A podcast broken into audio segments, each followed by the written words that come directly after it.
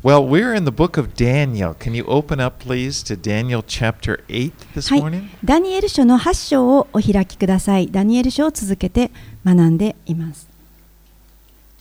Now, the book of Daniel is easily divided into two parts. ダニエルは簡単に2つに分けることができます。The first six chapters had those, amazing stories.最初の6章は本当に驚くべき出来事が記されています。Shadrach, Meshach, and Abednego being saved through the fiery furnace.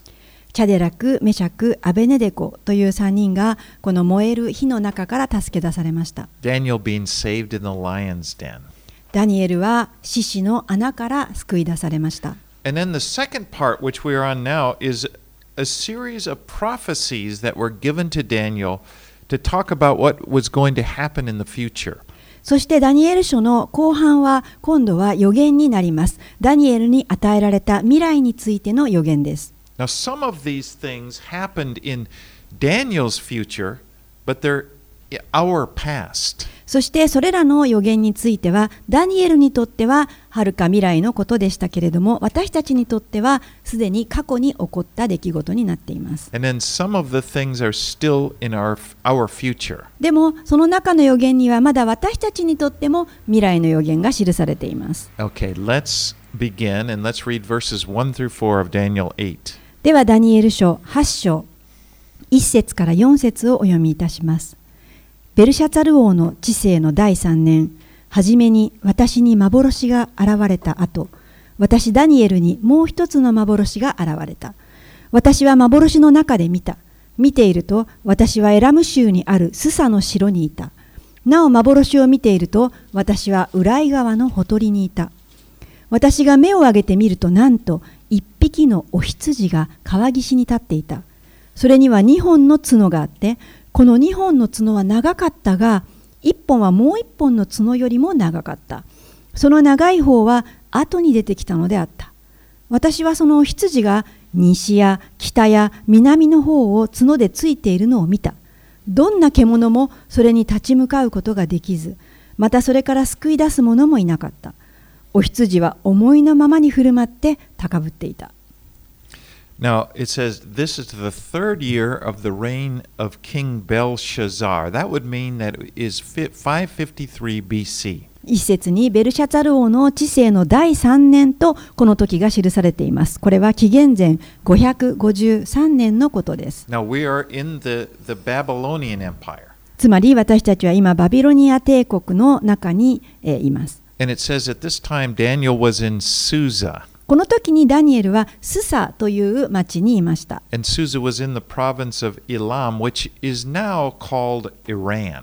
スサというのは当時のエラム州という中にありまして、今で言うならばイランにあたります。Daniel was an official of the Babylonian government, and he was probably serving as kind of an ambassador there to Persia, which was now under Babylonian control.ダニエルは当時バビロニア帝国の政府高官のような働きをしておりまして、ペルシャの方、駐ペルシャ大使のような働きをしていたのでしょう。And Daniel sees a vision of a man on the bank of the Ulai Canal, which is where he's standing. そこでダニエルは幻を見ます。ダニエルがウライ川のほとりに立っていると、お羊が見えたんです。And this, it has two horns, but One of them is higher than the other. このお羊には長い角があったんですけれども、一本の角はもう一本の角よりもはるかに長かったんです。And so he sees this ram, it's charging north, south, and westward. そしてそのお羊は北に西に、そして、北に南に西にと角をついていました。Now if we look down at verse 20, we find that the interpretation is given that this ram represents the Medo-Persian Empire. この後に20節の方に進みますと、このお羊は何かということが解き明かされています。それはメディアとペルシャ帝国です。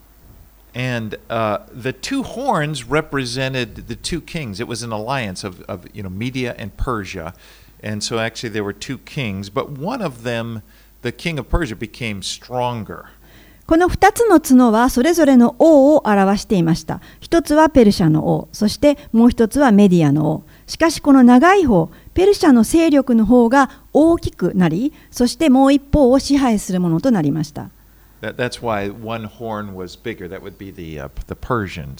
ので一方の角が長いのは、そちらは勢力の強いペルシャの王を指しています。But they would conquer the Babylonian Empire. で彼らはこのバビロニア帝国を倒し征服します。And we already saw that in the first half of the book. Remember when the story of the writing on the wall.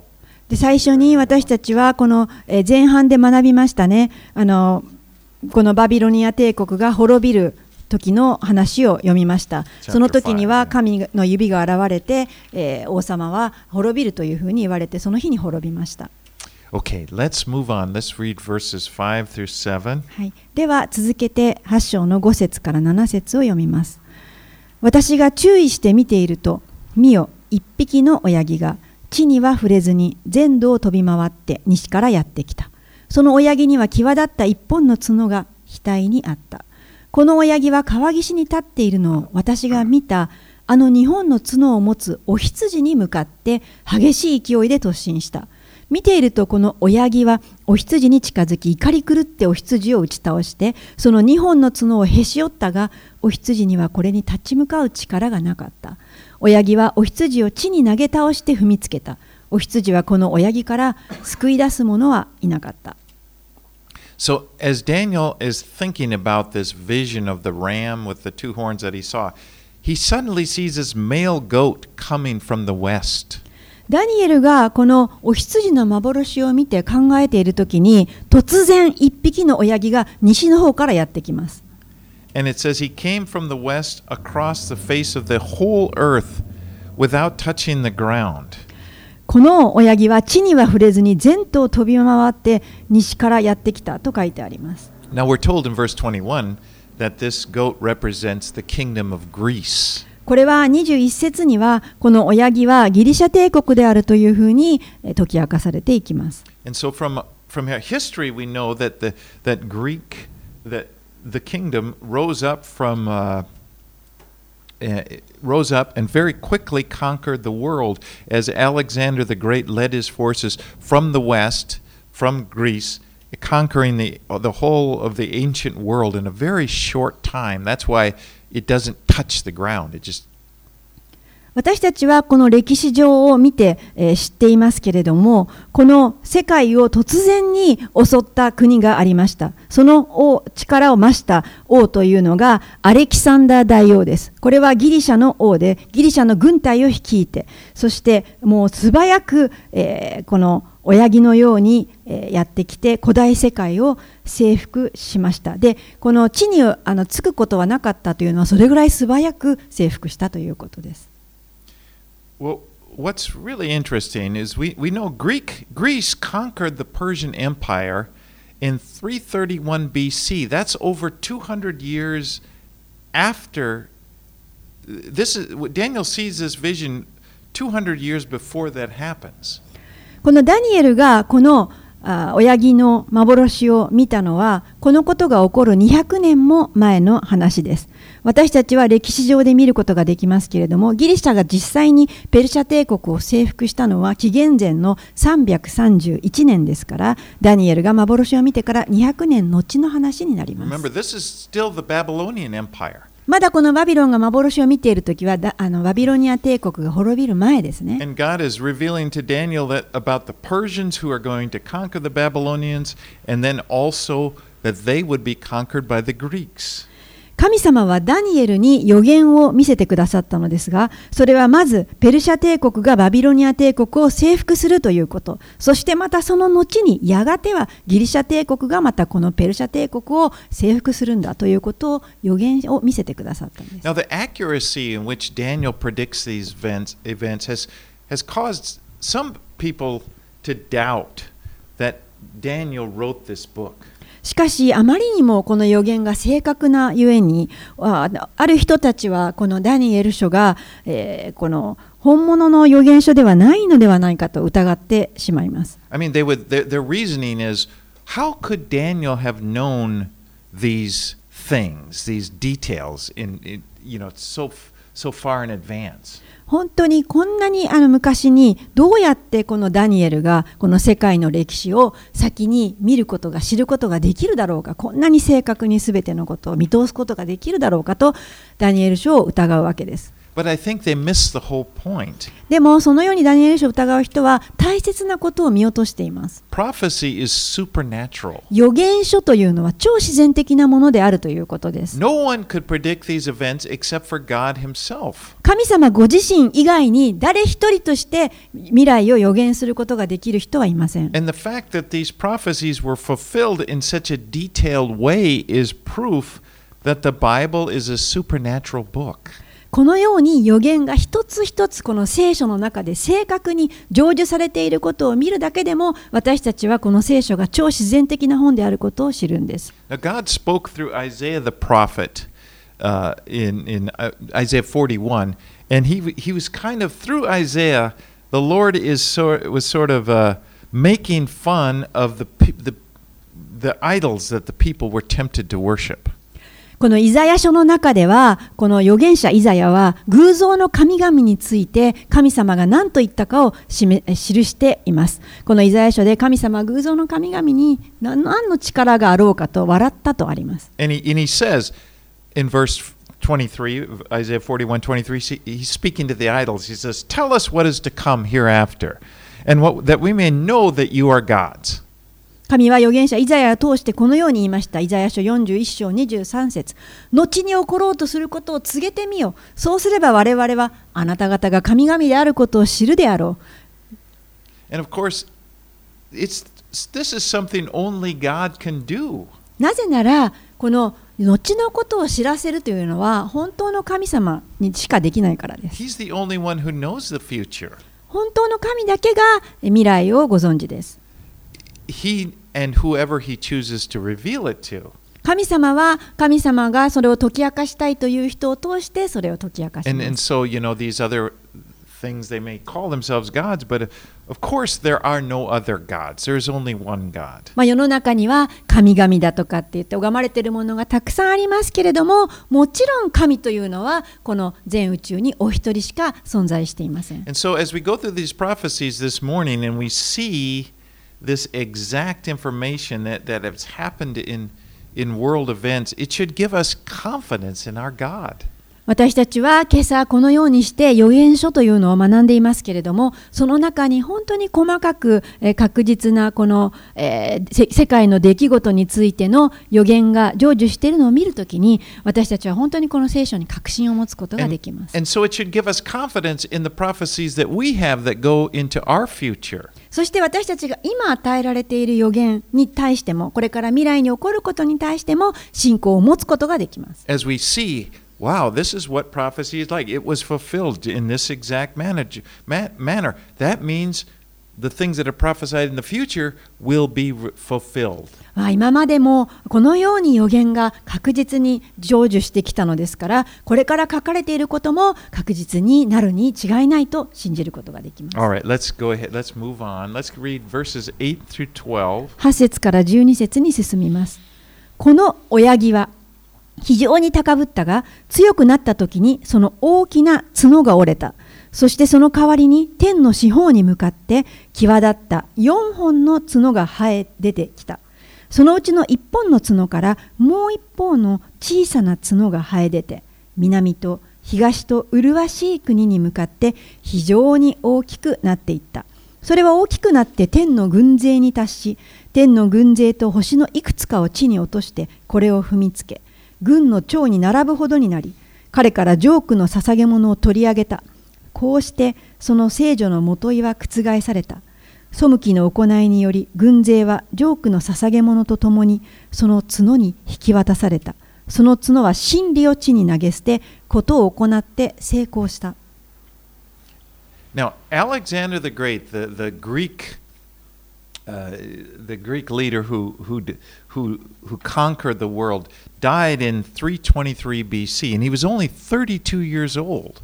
このアレキサンダー大王という人は紀元前323年に突然死にますけれども、彼は32歳という若さで突然に折れます。死にます。And so when he died, his kingdom was divided up between four of his generals. そしてこのアレキサンダー大王の死後、4つの領土に4つの将軍によって土地が分けられます。And they are the four horns that are spoken of in this vision.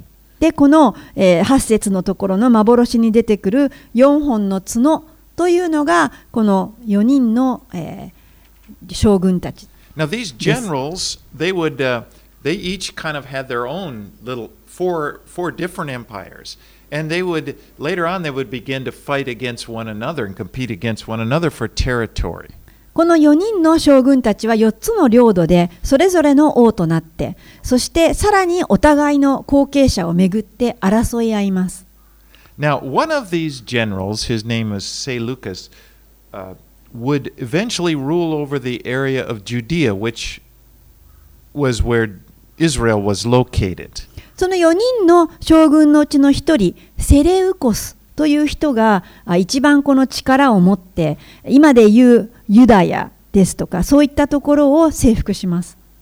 And later on from that empire, the Seleucid empire, the seventh ruler would be a king by the name of Antiochus.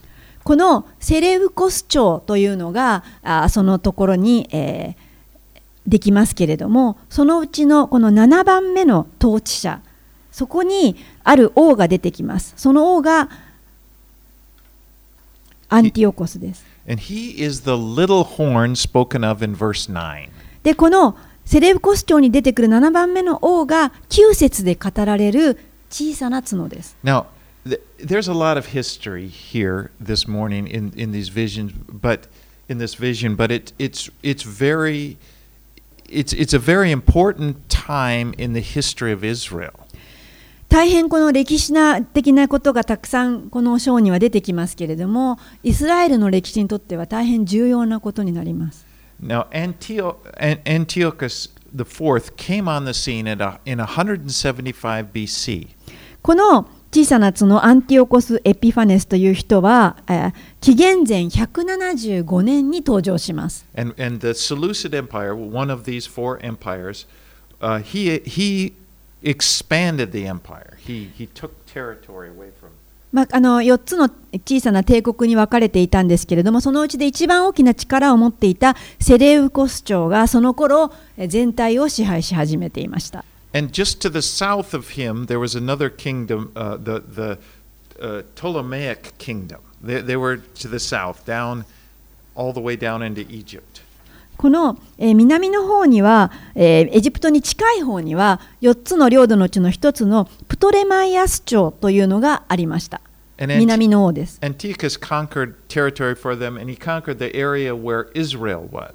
で、このアンティオコスという人はどんどん下っていって、このイスラエルのあったところも征服し、エジプトの方まで征服していきます。Now,Looking at the scripture here, the glorious land referred to here in verse 9, that's talking about Israel.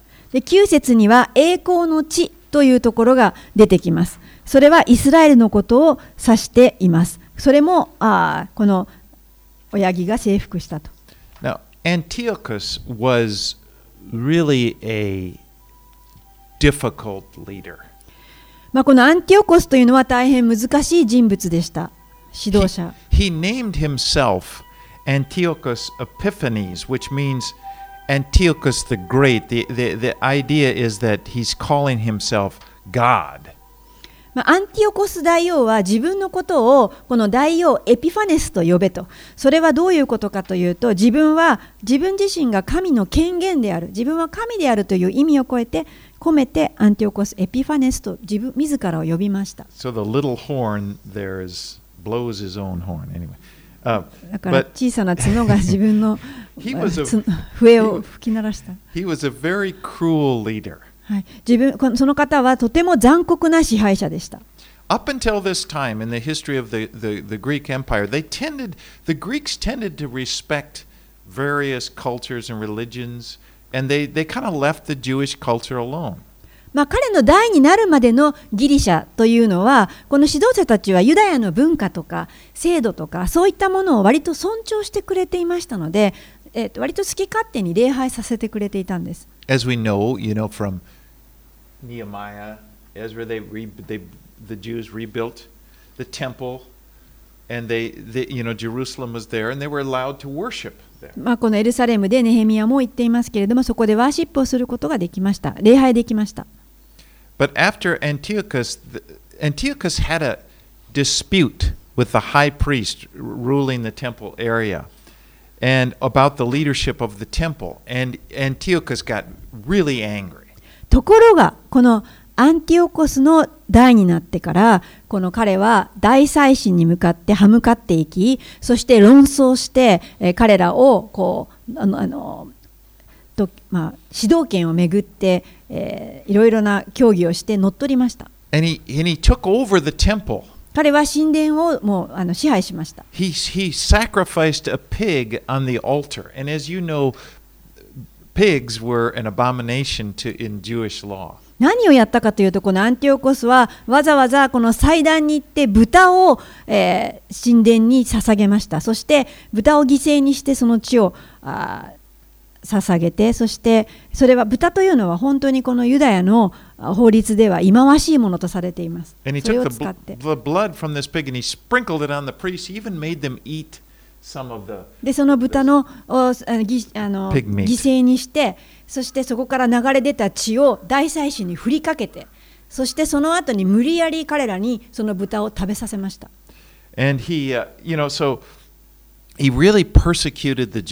つまりユダヤ人をたくさん彼は迫害しました。Some estimate that 100,000 up to 100,000 Jews were killed by him.まあ、彼によって約10万人ほどのユダヤ人が殺害されたと言われています。And he set an idol of Zeus, you know, the Greek god of Zeus, inside the temple sanctuary, and he stopped all of the sacrifices that they were doing in the temple.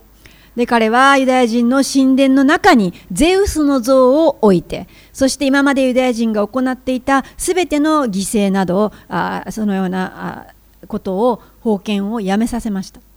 And so, you know, this is spoken of here by Daniel hundreds of years before this happened. で、このことがダニエルによって何百年も前にここで予言されているわけです。Let's read verses 13 and 14. では続けて13節、14節をお読みします。私は一人の聖なる者が語っているのを聞いた。するともう一人の聖なる者がその語っている者に言った。ジョークの捧げ物やあの荒らす者の背き、そして聖女と軍勢が踏みにじられるという幻はいつまでのことか。すると彼は答えていった。2300の夕と朝が過ぎるまで、その時聖女の正しさが確認される。So Daniel, interestingly, Daniel hears these holy ones speaking together. ダニエルはここで聖なる者ともう一人の聖なる者が話しているのを見たんです。で、一人の聖なる者がもう一人の者に聞きました。このジョークの捧げ物や荒らす者の背き、聖女と軍勢が踏みにじられるのはいつまでなのか。And the other response, 2300 evenings and mornings. そうするともう一人の聖なる者が2300の夕と朝が過ぎるまでと答えます。Now, there's been a lot of discussion. People have tried to figure, well, what does this mean? What does this number mean? で、多くの学者たちが一体この数字は何を表しているのかとみんな考えていますけれども。You know, there are some people that believe, oh, this is something that was going to happen in the future. ある人たちはこれは未来に起こることを指して日付を指しているのだろう。Because we're going to see that this prophecy, it applies to Antiochus, but also to another man who, it seems to apply to another man who has yet to come on the scene. 私たちはこのことがアンティオコス・エピファネスの代に起こることも見てきていますし、またさらに終末の時代に来る別の人物を指していることも見るんです。And that man is called Antichrist by John, or in the Revelation that John wrote, he's referred to as the beast. その最後に出てくる人というのは、終末の時代に来るヨハネの黙示録などに言われている獣、反キリストです。So Antiochus, the real king who came in history, it was sort of a picture of what the Antichrist will be like. アンティオコスというのは本当におられた王ですけれども、でもこれはやがて来る反キリストをも指しているんです。Now,Although that is true, I believe that this portion where it's talking about the 2300 years, and so I think this is referring to something that happened in Jerusalem before Jesus was born, during what was called the Maccabean revolt. そしてさらにもちろんこの反キリストのこともこの予言は指しているんですけれども、私はこのイエスが生まれる前にエルサレムで起こったもう一つの予言のことも指していると思っています。それは、マカバイ反乱です。 So when the Greeks, you know, like we said, Antiochus, he took over the temple, he stopped the sacrifice and so forth. There was a priest by the name of Judas Maccabee, and that's why the Maccabean revolt. He led the revolt, and they recaptured the temple, and they purified it. このアンティオコスが反キリストのようなことをやっているときに、この祭司でユダ・マカビーという人が現れて、その彼から神殿をこう奪還する戦いをしました。奪い返しました。By purifying that more than just sweeping it out. I mean, they, according to the law, when they things in the temple are holy, and they need to be purified, and there's this process they had to go by. この彼は宮を清めたんですけれども、これは立法にあるように、この宮は聖なるものでなければならないと。And so the temple had just been completely, you know, I forgot the word I'm looking for. It defiled, and so they were they came in.They kicked out the Greeks, and then they set about to purify it again.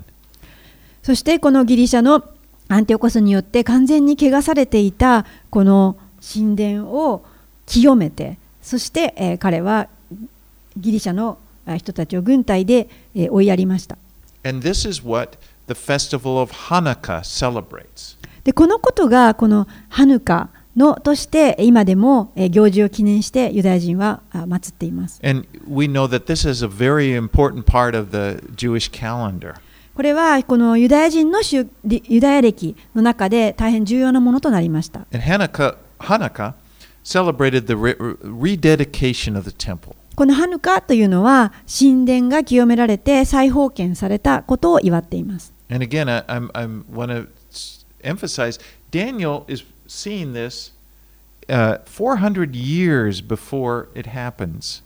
でもう一度言いたいんですけれども、ダニエルがこの予言幻を見ているのは実際にこのことが起こる400年ほど前の話です。And it involves that time between the Old Testament and the New Testament.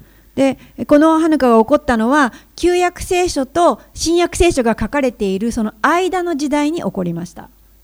A lot of history.たくさんの歴史ですね。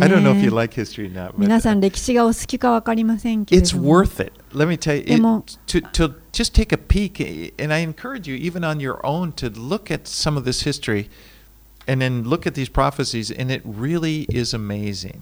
でももし皆さんがこの時代の歴史をちょっとこう少し覗くだけでも、もうとても驚くべきこの聖書の予言との一致が見られて良いと思います。Okay, let's go back now. Let's get into the scripture 15 through 22. はい、ではダニエル書8章に戻りまして15節から22節を読みします。私ダニエルはこの幻を見たとき、その意味を理解したいと願った。すると見よ、勇士のように見えるものが私の正面に立った。私は浦井川の中ほどから、ガブリエルよ、この人にその幻を理解させよと呼びかけている人の声を聞いた。彼は私が立っているところに来た。彼が来たとき、私は怯えてひれ伏した。すると彼は私に言った。悟れ、人の子よ。その幻は終わりの時のことである。彼が私に語りかけたとき、私は地にひれ伏したまま意識を失った。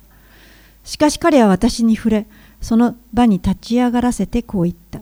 見よ、私は終わりの憤りのときに起こることをあなたに知らせる。それは終わりの定めのときに関わることだ。あなたが見た2本の角を持つお羊はメディアとペルシャの王である。毛深い親木はギリシャの王であり、その額にある大きな角はその第一の王である。その角が折れて、代わりに4本の角が生えたが、それはその国から4つの国が起こるということである。しかし第一の王のような勢力はない。So Daniel hears someone instruct Gabriel to give him an explanation of the vision. ダニエルはここで誰かがこのガブリエルというものに対してその幻を理解させよと説明しなさいと呼びかけている声を聞いたわけです。And he explains who the animals and the horns represent. そしてこのガブリエルは動物とかこの角が何を表しているかということを解き明かしてくれました。And he explains that in verse 7 he explains anyway verse 17 he said, understand, O son of man, that the vision is for the time of the end. そしてそのものは17節でこのように言いました。ダニエルに、悟れ人の子よ、その幻は終わりの時のことであると。Now this expression, time of the end, it could be referring to the end of the Greek Empire, but it could also refer to the end of the whole Gentile period.で、この終わりの時はいつかという話ですけれども、もちろんこれはギリシャ帝国の終わりも指していますし、それからイエス様がやがて戻ってこられるこの今の異邦人の時代の終わりをも指しています。So as I mentioned before, many scholars see the Antiochus as a type of the Antichrist or the beast. I mean, they're the same person.聖書学者たち、神学者たちはこのアンティオコス・エピファネスという人はこの反キリストのひな形であると言っています。And I say that because I believe that in some of these prophecies there is a double fulfillment. このなぜなら聖書の中の多くの予言は二重予言と言われているんです。That is, they refer to the historical king Antiochus.But they're also pointing ahead to Antichrist. それはどういうことかというと、その近い未来の王様、例えばアンティオコスなどの予言も指していますし、もっと先の反キリストのことも予言しているんです。Because we see that in other parts of Scripture. 他の聖書箇所でもそのことを見ることができます。You know, the writer will be writing about some event or some person, and all of a sudden he seems to kind of jump ahead to something, to another event.ある預言者たちはこのすぐ先に起こる未来を見ながら預言をしますけれども、もっと先のことも見て同時に2つのことを予言します。For example, Ezekiel 28. The prophet Ezekiel is prophesying about the king of Tyre. He was a real person, the city of Tyre, the king. 例えばエゼキエルという人は28章のところでこのツロの王、彼は本当に歴史的に存在している人なんですけれども、そのものに対しての予言をしますけれども。And so if you're looking in Ezekiel 28, and then you get to verse 13, and he starts talking about the Garden of Eden, and he refers to the king of Tyre as being the anointed cherub who was in the Garden of God.でもちろんこのエゼキエルは未来のツロの王に対しての予言をしているんですけれども、28章を読むと突然この13節でこのツロの王はエデンの園にいた油注がれたケルビムであるというふうに話し始めます。 And it's obvious that he's not talking about this historical king of Tyre. そうするともう歴史的に存在していた王の話ではなくなっています。 And it seems like an obvious reference to Satan, the devil.それはつまりサタンについて、悪魔について言及し始めています。You see that in Isaiah 14 also. そしてそのようなことはイザヤ書でも見られます、14章。But I think in the same way that some of these verses here in Daniel, they describe historical events that have already taken place, but they're also pointing to something in the future. で、The same verse maybe have a double fulfillment. はい。ですから同じ御言葉であってもこの二重予言をしているということです。Okay, let's read verses 23 through 26. はい。では続けて23節から26節を読みします。彼らの治世の終わりにその背く者たちが行き着くところに至ったとき、横兵で柵に長けた一人の王が立つ。彼の力は強くなるが自分の力によるのではない。彼は驚くべき破壊を行って成功し、有力者たちと聖なる民を滅ぼす。狡猾さによってその手で欺きを成し遂げ、心は高ぶり、平気で多くの人を滅ぼし、君の君に向かって立ち上がる。しかし人の手によらず彼は砕かれる。先に告げられた夕と朝の幻、それは真実である。しかしあなたはこの幻を秘めておけ。これはまだ多くの日の後のことだから。So verse 25, the verse part of it, it says, By his cunning he shall make deceit prosper under his hand, and in his own mind he shall become great. この25節のところに、狡猾さにあってその手で欺きを成し遂げ、心は高ぶり、平気で多くの人を滅ぼし、君の君に向かって立ち上がるものが出てくる。Now, interestingly, Antiochus the fourth, the king we're talking about, he named himself. Other people didn't do it. He came up with this name himself. He called himself Antiochus Epiphanes, which means Antiochus the Great.このアンティオコス・エピファネス4世が出てきたときには、彼は自分のことをこの王だと、大王だというふうに呼んだわけです。And he had a coin made with his face on it. You can look at, there's, you know, I was looking on the internet, there's a picture of it. このインターネットで検索しますと、彼が作った当時の硬貨、コインがあります。But it's written on there, and the inscription means, of course, it's not written in English, but it means King Antiochus, God manifest, bearer of victory. 自分の顔をその金貨お金に刻んで、そしてそこに、素晴らしいアンティオコス王、神の権利者、勝利の担い手、自分こそ神であるというふうに彫ったわけです。And so there he in it says in the scripture, verse 25, in his own mind he shall become great.そして25節に心は高ぶりとあります。立ち上がる。And then in the end of the second part of verse 25 it says, And he shall even rise up against the prince of princes, and he shall be broken, but by no human hand. でこの25節は続き、心は高ぶり、君の君に向かっても立ち上がる。しかし人の手によらずに彼は砕かれるとあります。Now, Antiochus was not killed by any person. He died of a disease. アンティオコスはこの人によって殺害されるということはなく、病気で死にました。So again, I believe that there's kind of a double fulfillment. They don't only refer to Antiochus, but they also point ahead to Antichrist.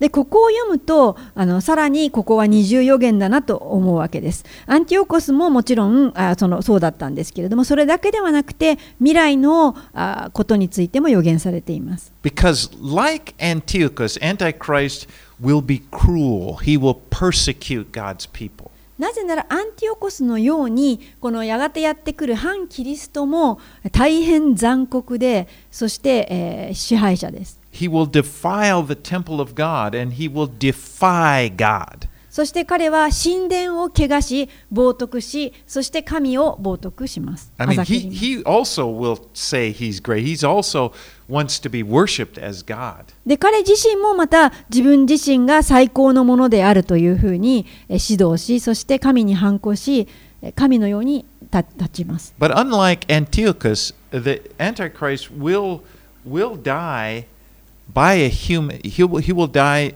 when Jesus, he's destroyed when Jesus Christ comes back again. そしてまるでアンティオコスのようにこの反キリストも人の手によって死ぬのではなく、最終的にイエスキリストが再臨された時にイエスによって滅ぼされます。And I just wanted to kind of show a couple other verses where you can sort of, you know, see this. If you look at the New Testament book of 2 Thessalonians, chapter 2, verses 3 and 4. でこのことについて予言されている新約聖書をちょっと開いてみたいと思います。第2テサロニケ人への手紙第2章3節4節。Yeah, if we could turn there, take a look at it. But this is written 200 years after Antiochus desecrated the temple during the Maccabean revolt.この第2テサロニケの2章というのはこのアンティオコスのによって神殿が汚されてから200年も経った後にパウロによって書かれました。第2 And Paul is writing about what things that will happen before the return of Christ.でパウロがここで予言しているのはイエス・キリストが再臨してこの世界に再びやってくる前に起こることについて書かれています。And he says there in chapter 2 verses 3 and 4, Let no one deceive you in any way, for that day will not come, the return of Jesus, unless the rebellion comes first, and the man of lawlessness, take a look at that, the man of lawlessness is revealed, the son of destruction,who opposes and exalts himself against every so-called God or object of worship, so that he takes his seat in the temple of God, proclaiming himself to be God. テサロニケ人への手紙第2章3節4節を読みいたします。どんな手段によっても誰にも騙されてはいけません。まず廃墟が起こり、不法のもの、すなわち滅びの子、さっき読んだものと同じですが、現れなければ主の日、つまりイエス・キリストの再臨は来ないのです。不法の者はすべて神と呼ばれる者、礼拝される者に対して自分を高く上げ、ついには自分こそ神であると宣言して神の宮に座ることになります。So he's like Antiochus.In the sense that he proclaims himself to be God. He defiles the temple. And it says he is going to sit in the temple and declare that I am God. まるでこのアンティオコスのように反キリストもやがて神殿にやってきて、そして神殿に座り、そして神を汚し、そして自分自身も神であると宣言します。And this act of defiance is going to trigger something that we often refer to as the Great Tribulation.この不法の者が行うこの挑戦的な神に対する反抗するこの行いがいわゆる私たちが大患難時代と呼ぶその時代の引き金になります。Now, I want to look at another verse when Jesus himself is talking about the end times with his disciples in Matthew chapter 24. またこのマタイによる福音書の24章15節16節も見たいと思います。ここではイエス様も弟子たちに対してご自分が戻ってこられるまでに世の終わりに何があるかということを話してくれています。And again, they're talking about his return and the kingdom of God, and he's telling his disciples about future.ここでマタイの24章でイエス様はこのやがて神の国がやってくるという話をしています。And so in Matthew 24 verses 15 and 16 he says, Jesus says, So when you see the abomination of desolation spoken of by the prophet Daniel standing in the holy place, let the reader understand, then let those who are in Judea flee to the mountains.マタイの24章15、16、イエス様が弟子たちにこう言いました。それゆえ、預言者ダニエルによって語られた、あの荒らす忌まわしいものが聖なるところに立っているのを見たら、読者はよく理解せよ。ユダヤにいる人たちは山へ逃げなさい。So Jesus is obviously referring to a future event. He's not looking back to Antiochus. He's looking ahead.イエス様はもちろんここでやがて起こる先の未来について世の終わりを指して話しています。過去に振り向いてもう起こってしまったアンティオコスの話をしているわけではありません。So try to keep the time in mind here. Daniel is writing this 553 BC. ここでちょっと時系列を整理してください。ダニエルが予言しているのは、紀元前553年です。So Antiochus comes, he desecrates the temple in 170 BC, you know, hundreds of years in the future, a couple hundred years. それから何百年か経ってアンティオコス王がギリシャで現れて神殿を汚したのは紀元前170年頃の話です。And Jesus is speaking to his disciples in the first century AD. そしてイエス様がこの世に来られて弟子たちに話しているこの新約聖書はこの1世紀の初めの話です。And of course, we were not going to look there this morning, but if you look in the book of Revelation, it talks about the Antichrist and the beast.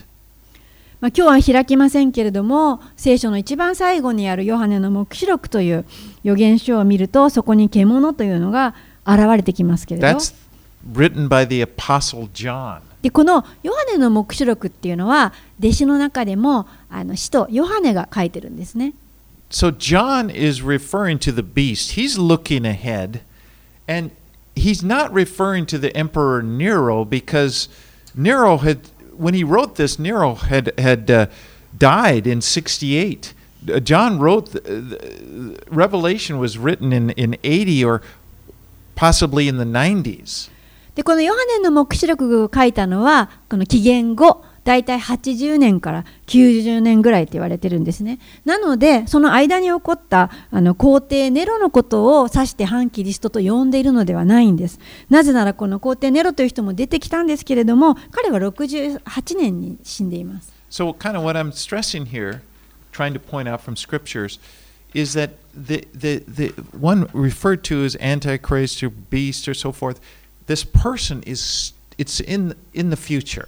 なので、このヨハネの黙示録が指しているのは、ヨハネよりも過去に起こった皇帝ネロや、そのもっと過去に起こった、アンティオコスのことを話しているのではなくて、これからまだ起こっていない反キリストというのは、もっと未来に向かって話しているということがわかります。Now, Daniel is told to seal up the vision, for it refers to many days from now. しかし、ここでダニエルは26節、このように言われます。あなたはしかし、この幻を秘めておけ。これはまだ多くの日の後のことだから。And let's read verse 27, the last verse. 27節、最後を読みします。私、ダニエルは何日かの間、病気になったままでいた。その後起きて王の事務を行った。しかし私はこの幻のことで驚きすくんでいた。それを理解できなかったのである。So Daniel was sick for several days after receiving this vision.ダニエルはこの幻を見た後、何日間も寝込んでしまいました。It just overwhelmed him. もうあまりにもちょっと困惑して、動揺してしまったんです。You know, we have an advantage that Daniel didn't have. しかし私たちはダニエルが持っていない利点をもうすでにもらっています。Because we can look back and we can see how many of the things that he saw in this vision.なぜなら私たちはもう歴史的に今後の時代にいますから、このダニエルの時代にはまだ起きていなかったダニエルの予言についてすでに成就した歴史的な事実を見ることができます。They've taken place exactly as God said they would. 神様が起こるよと言った通りに歴史が起きました。And this gives us great hope. で、ここに私たちは大きな希望を持つことができます。Because when we look at this world and we see the cruelty of our world, we know it's not going to continue forever.私たちはこの世で本当に残酷なことや、この悪が邪悪なことが行われているのを見ますけれども、これが永遠に続かないということを知っています。God has a plan to get rid of the evil in this world.神様はすでにこの世からすべての邪悪なものを取り除かれるという計画を持っておられます。And a plan to usher in a new world of peace and joy. そして平和と喜びに満ちた新しい世界を国をもたらすご計画をすでに持っておられます。And this is one that we will be a part of. そして私たちはその神様のご計画のうちの一部になっています。So these prophecies do give us great hope. We realize our God reigns. この預言書は私たちに大きな希望を与えてくれているんです。なぜなら私たちの神に主権がある。Now, when we look at these prophecies, great prophecies of these huge empires rising and falling. 私たちがこのように素晴らしい預言書を読んでるんですけれども、大いなる国民や国が立ち上がってはまた滅びていく。And it may make us feel kind of insignificant. ところがそういったもの歴史を見ると私たちはもうちっぽけなものだ、取るに足りないと思ってしまいます。Because you might think, well, that's the world, but you know, I'm just most of us are concerned about our own lives. 歴史は素晴らしいですけれども、私たちのほとんどは自分の毎日の生活で生きています。How am I going to make it through this world? どうやってこの国に私は貢献するんでしょう。We tend to be more concerned about that than the world leaders and things, you know. 国民の指導者がどうだこうだというよりも自分のことで精一杯です。But the wonderful thing is when we see how God is sovereign over the nation, He rules over the nations, He's ruling over history, we realize that that same God cares about us personally. しかし素晴らしいことがあります。それはこのすべての国を、世界を支配しておられる大いなる神様は私たち一人一人のことを深く気にかけてくださっているということです。 Jesus said the number of your hairs the number of the hairs of your head are known by God. イエス様は言われました。あなたの髪の毛の本数も日々知っていると。The same Jesus that told the disciples about these things and when you see and made these great prophecies also ministered to people personally.イエス様が大きな技を、たくさんの大きな技をなされましたけれども、しかしイエス様は一人一人のこともまた気にかけておられる方でした。One at a time.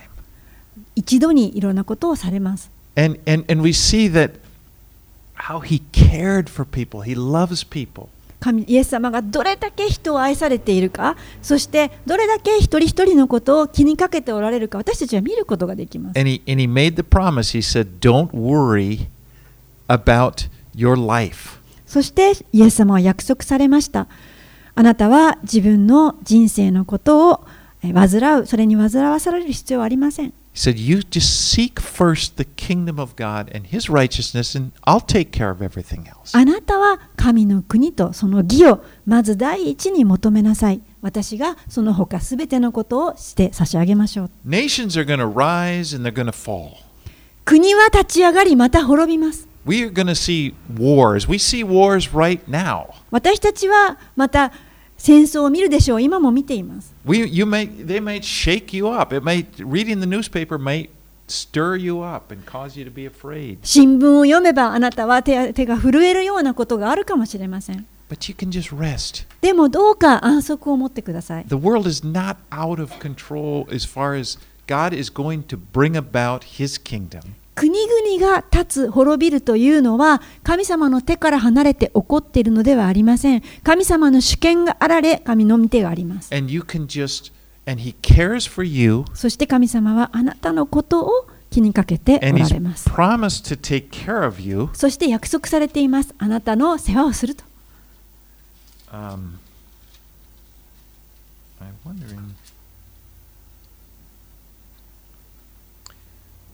Okay, I'm not going to go right there, but there's one more verse I wanted to refer to, and I'm not ready. It just, you know, when Jesus was talking to his disciples, and he was talking about the future, what's going to happen. イエス様は弟子たちに未来に何が起こるかを話されましたね。